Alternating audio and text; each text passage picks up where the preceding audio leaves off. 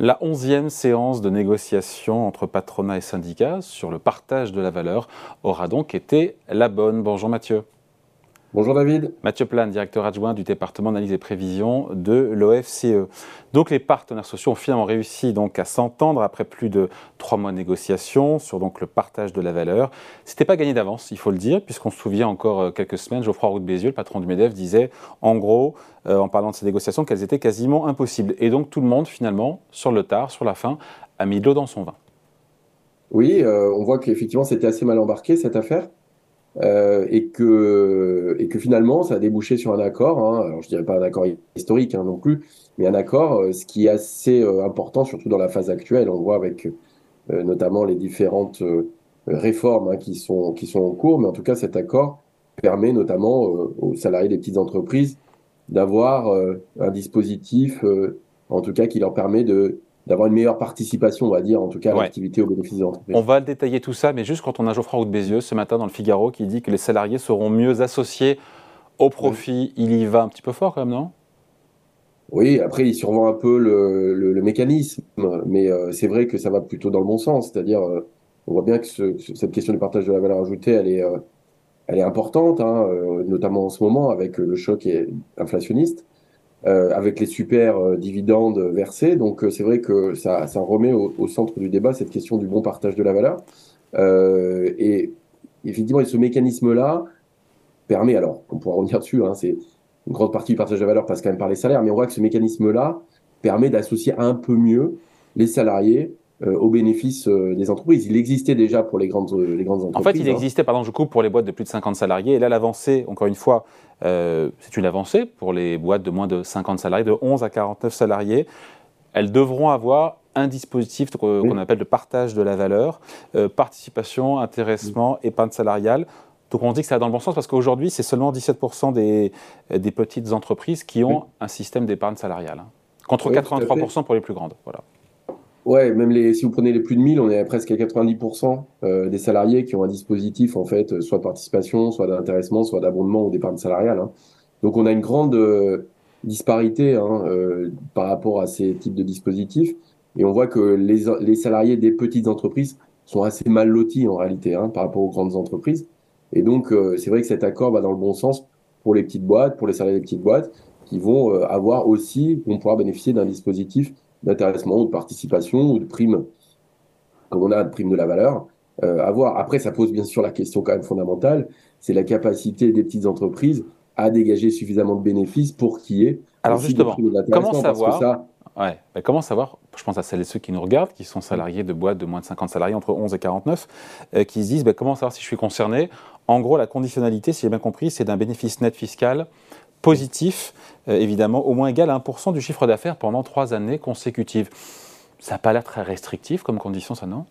Non, c'est pas très restrictif, effectivement. Je pense que c'était l'arbitrage sur lequel euh, finalement l'accord a pu porter, c'est de faire en sorte que les PME, on voit qu'ils peuvent avoir des difficultés euh, d'une année sur l'autre, hein, qui n'ont pas les reins aussi solides que les grandes entreprises.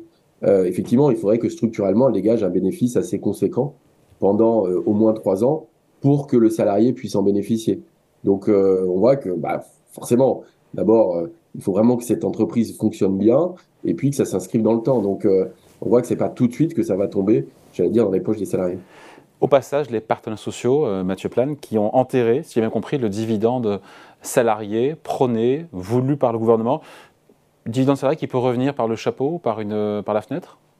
Oui, c'est ce que l'a dire Bruno Le Maire, hein, c'est que c'est pas totalement enterré euh, cette question de, du dividende salarié, hein, qui est une question assez importante, euh, notamment de savoir est-ce que quand on verse une entreprise verse des dividendes, est-ce qu'elle a l'obligation quand elle verse des dividendes à ses actionnaires, y compris de verser une partie des dividendes à euh, ses salariés. Donc ça, ce serait une nouvelle modalité quand même, hein, surtout dans le cas des grosses entreprises. Ça concerne forcément un peu moins les petites entreprises mais euh, globalement, ça serait quelque chose euh, d'assez nouveau, euh, en tout cas à, à, voir et à discuter. Quoi.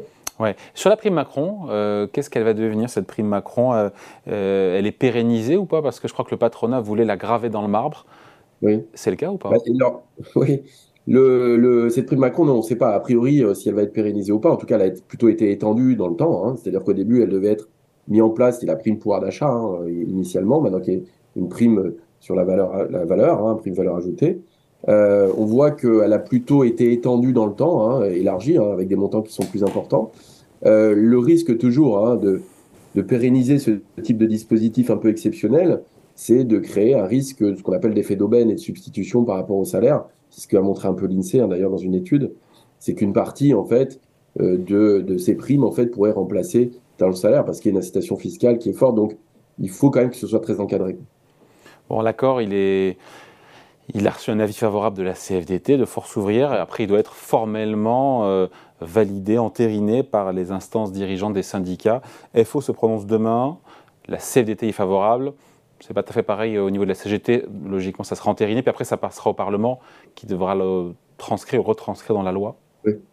Oui, bah c'est voilà, on voit le parcours euh, qui, suit un peu cette, validation du dispositif. Euh, non, mais clairement, voilà, a priori, il n'y a pas de raison que ce soit pas mis en place. Hein.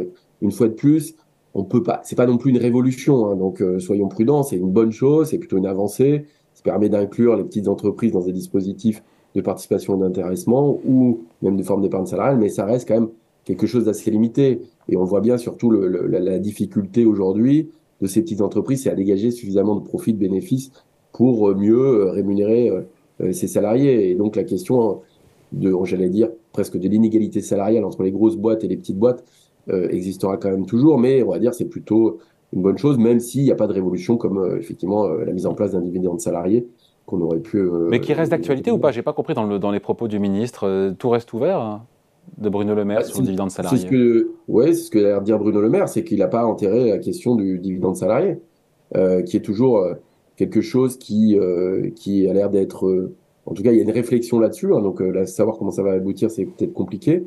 et puis, c'est vrai qu'on le voit, d'ailleurs, dans, ces, dans les discussions, il s'est posé aussi la question de savoir comment faire mieux participer aux salariés dans le cas de dividendes exceptionnels.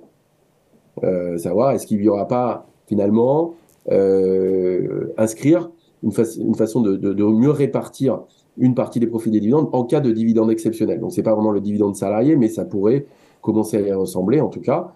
Mais euh, voilà, les, choses sont pas très claires, le contour est pas clair, mais on voit bien qu'aujourd'hui c'est un enjeu assez important. Euh, quand on regarde historiquement, là, en tout cas dans les années euh, passées, effectivement la part des dividendes par rapport au salaire versé a tendance à augmenter. Et donc c'est vrai que si les dividendes versés augmentent, ça permettrait, en tout cas dans le dividende salarial, de récupérer une partie pour, pour, pour, les salariés. Après, tout est le diable se cache dans les détails. Hein, c'est de savoir effectivement quelle serait la partie euh, qui serait attribuée dans ce cas-là euh, aux salariés.